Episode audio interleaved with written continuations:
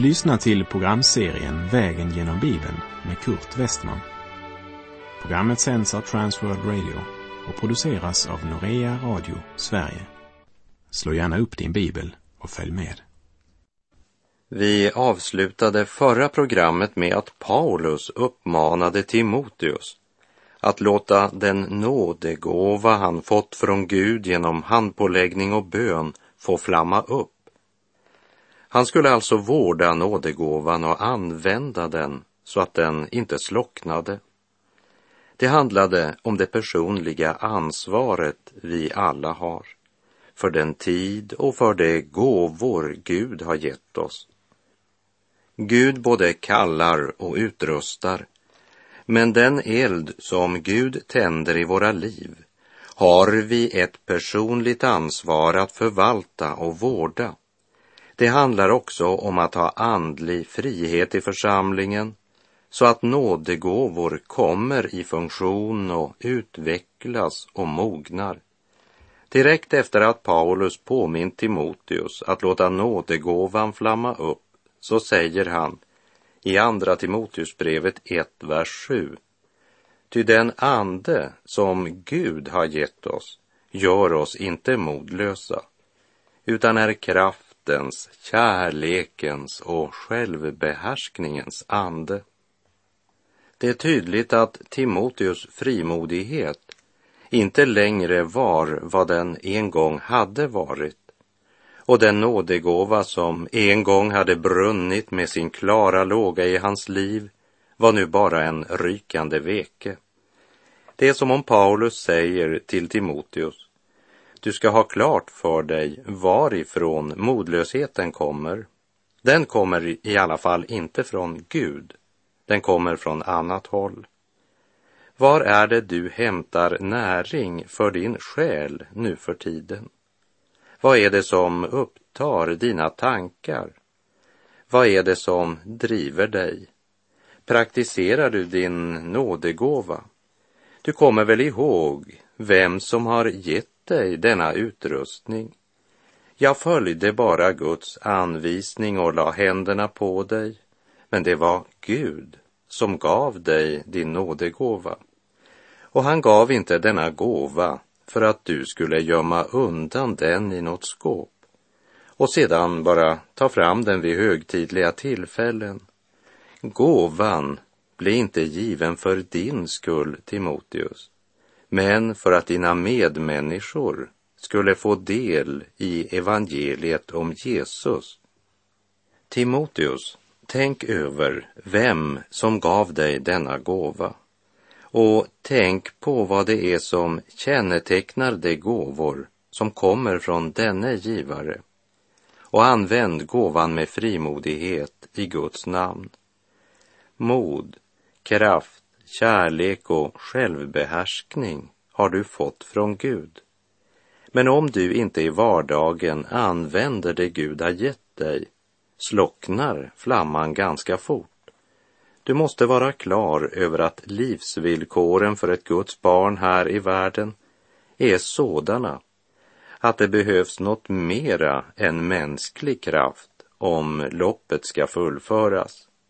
Varför är du så upptagen av din modlöshet? Den har du ju inte fått av Gud. Och varför är du så lite upptagen av det du har fått av Gud?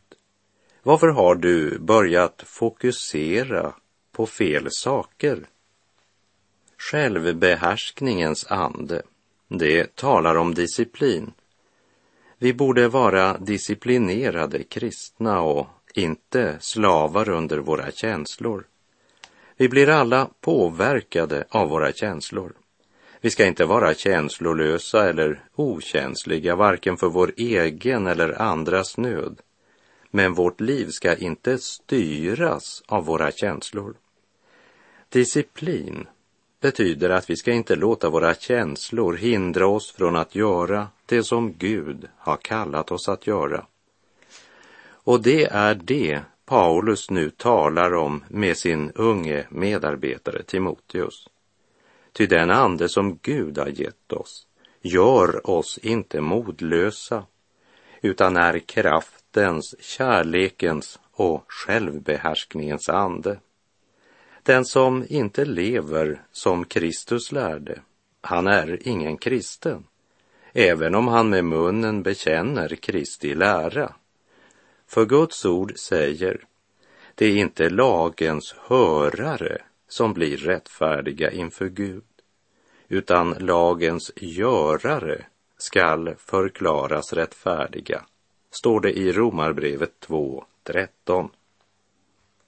Den tro som inte praktiseras är inte tro, utan bara kunskap. Tron gör oss till kristna. Levernet bevisar att vi är kristna. Lidandet prövar om vi är kristna. Och den ande Gud har gett oss gör oss inte modlösa.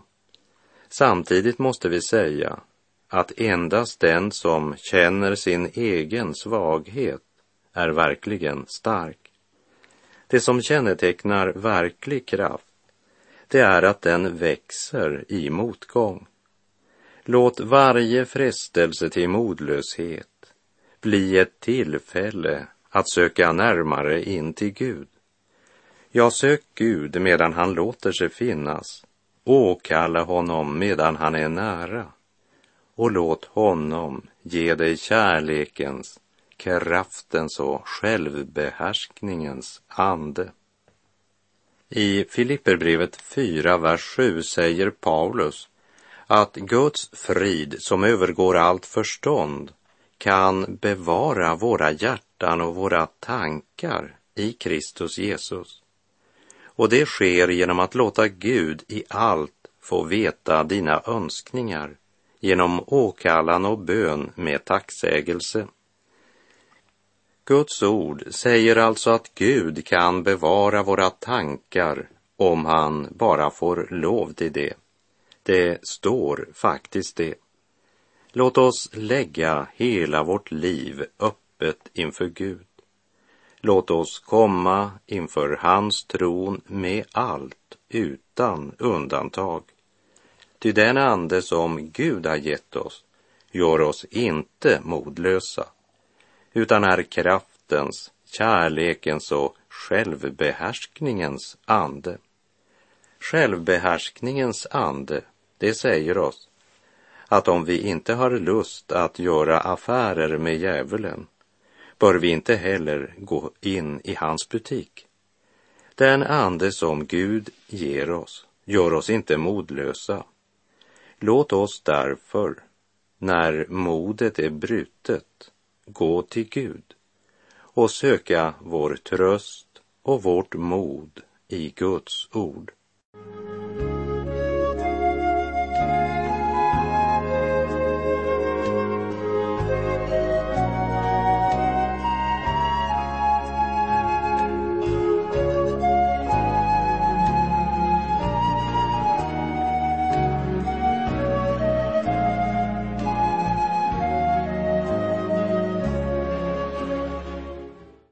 Som överskrift till andra Timoteusbrevets första kapitel så har jag satt 3 ord. Trofasthet i lidandet. Det är det tema som är viktigt att fokusera på i en tid då många menar att kristenliv, det är något som borde vara lätt och bekvämt och vara en skyddsparaply mot alla svårigheter som eljest kan drabba människor. Kristus liv handlar inte om att hitta vägar där vi kan undgå svårigheter och lidanden, men det handlar om att leva i gemenskap med honom som ger oss kraften, kärleken och självbehärskningens ande. Gud har inte kallat oss att undfly lidandet, tvärtom. Han har kallat oss att för evangeliets skull bära vårt lidande.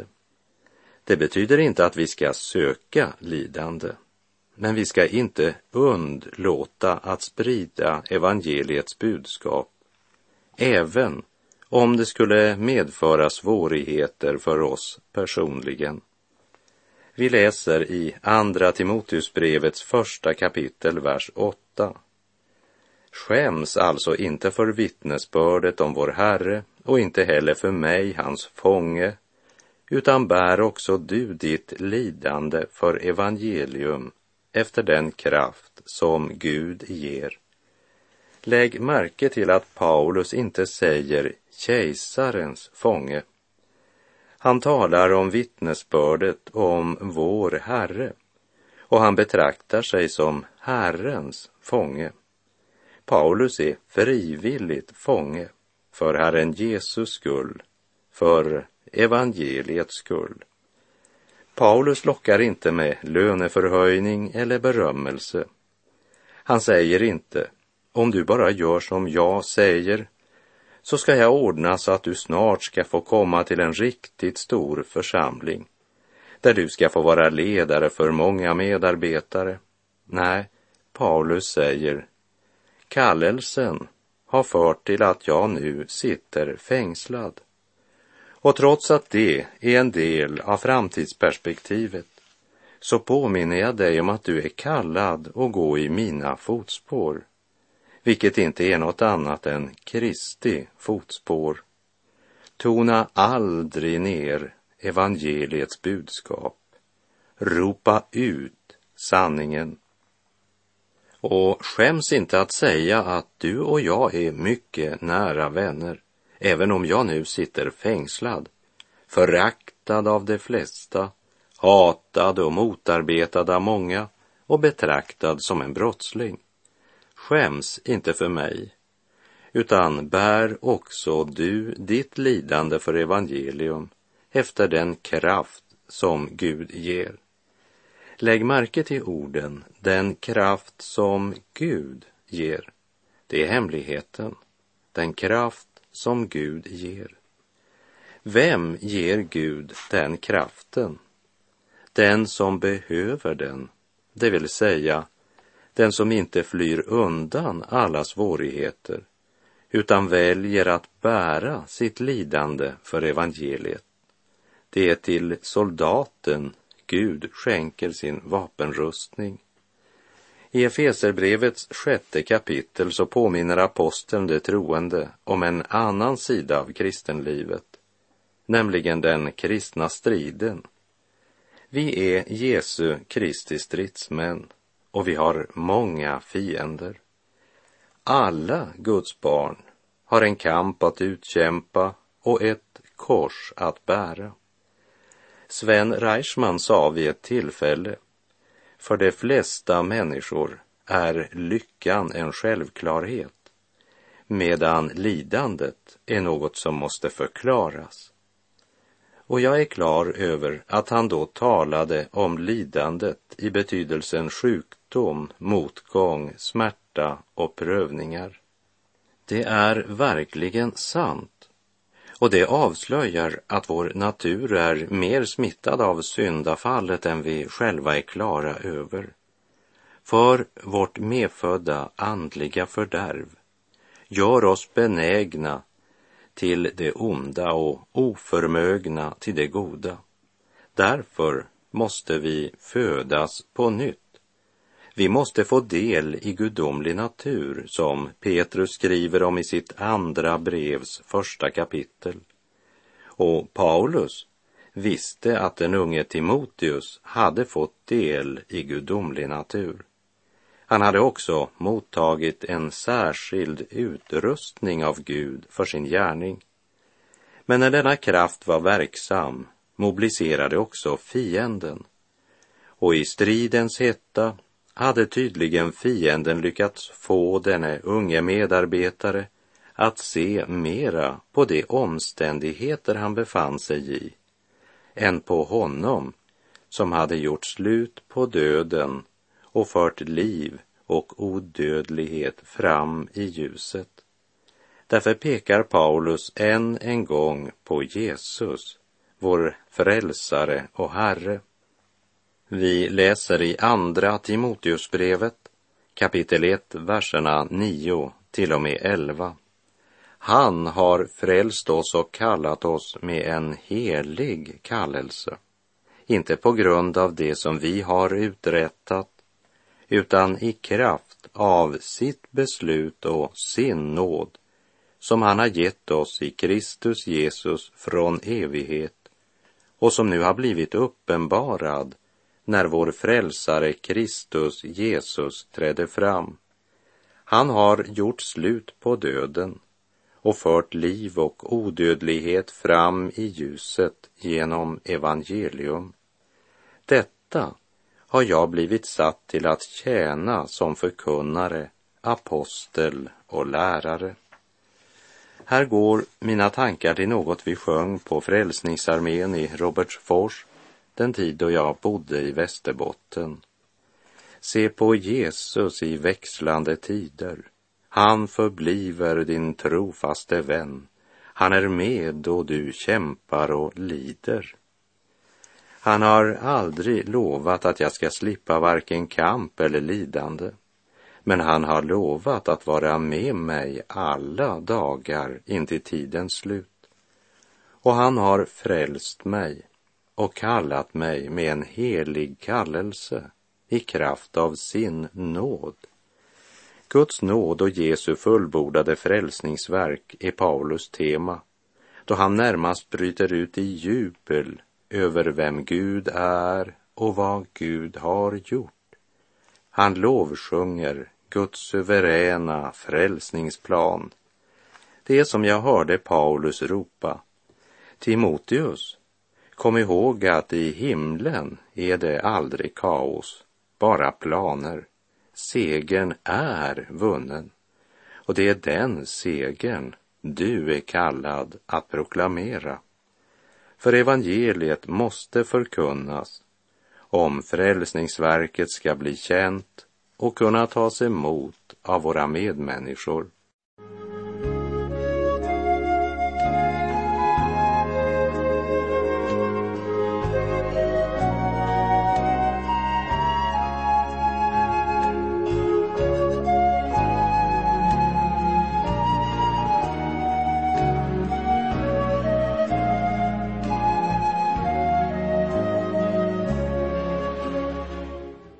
Vi läser i andra Timoteusbrevet kapitel 1, vers 12.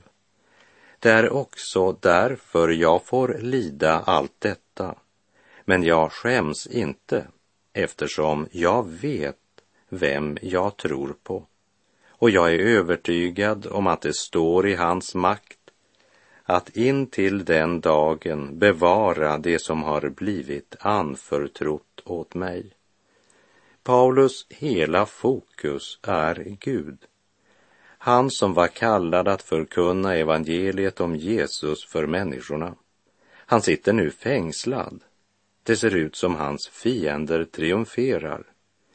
Paulus lider, sitter inspärrad, men är mycket frimodig under sina svårigheter. Han suckar inte och säger: om jag nu är kallad av Gud att resa runt och vittna om Jesus, varför sitter jag då inlåst? Nej, han säger att det är just därför att jag har gjort det Gud har bett mig att göra som jag sitter här. Det är för Jesus skull jag sitter här, och jag skäms inte, för jag vet vem jag tror på. Jag tror inte på fienderna, även om de är väldigt högröstade. Min tro är inte heller styrd av mina yttre omständigheter i ögonblicket. Jag vet vem jag tror på, och jag vet vad han har sagt. Och jag är övertygad om att det står i hans makt att till den dagen bevara det som blivit anförtrott åt mig. Till den dagen, vad är det för en dag? Det är dagen då Jesus kommer åter och upprättar sitt rike. Dagen då alla döda skall stå upp för att avlägga räkenskap för sitt liv inför den Gud som ser och vet allt, och som då för Jesu Kristi skull ska räcka Paulus segerkransen. Och hans önskan är att den unge Timoteus ska följa i hans spår och inte skämmas, varken för evangeliet om Jesus eller för Paulus som är fånge för Jesu Kristi skull. Vi läser andra Timoteusbrevet 1, vers 13. Som mönster för en sund förkunnelse ska du ha det ord som du har hört av mig, i tro och kärlek i Kristus Jesus. Bevara genom den helige ande som bor i oss det goda som har blivit anförtrott dig. Det är viktigt att vara klar över att livet i Kristus kan endast levas i den helige andes kraft. I vers 7 talade Paulus om kraftens, kärlekens och självbehärskningens ande. Och det är ju andens frukter han talar om. Det är alltså inte någonting flummigt eller svävande han talar om. Mönstret för en sund förkunnelse var det ord Timoteus hade hört av Paulus, som var Herren Jesu apostel. Och vad det budskapet innehöll, det skrev han bland annat om till det troende i Korint. Jag citerar första Korinthierbrevet 15, verserna 3 och 4. Jag meddelade er det allra viktigaste, vad jag själv hade tagit emot, att Kristus dog för våra synder enligt skrifterna, att han blev begravd, att han uppstod på tredje dagen enligt skrifterna. Paulus klara fokus på Kristus, hans levande tro, tjänande sinnelag, hans sanna kärlek och hans omsorg för bröderna och hans trohet mot evangeliet sammanfattas i dessa ord: i tro och kärlek i Kristus Jesus. Och hur ska nu den unge Timoteus bevara det goda som blivit honom anförtrott?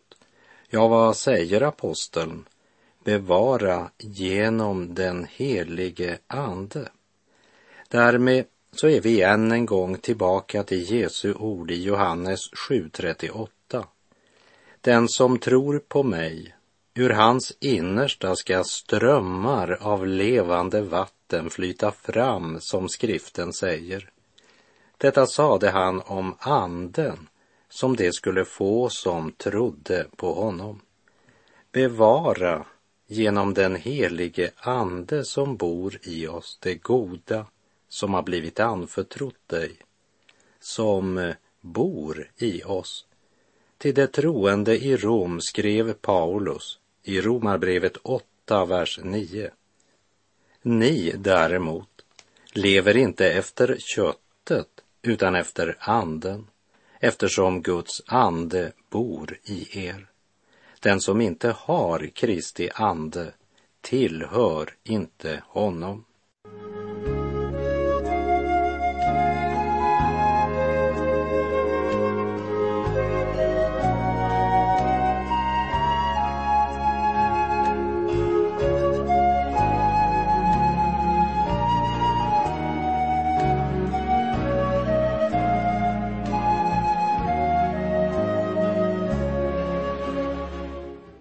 Vi läser i andra Timoteusbrevet kapitel 1, vers 15.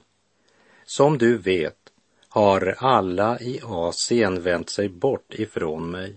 Bland dem är Phygelius och Hermogenes. Här nämner Paulus några av dem som svikit honom. Och det var inte bara dessa två, men alla i Asien. Men Phygelius och Hermogenes var tydligen sådana som Paulus hade räknat med.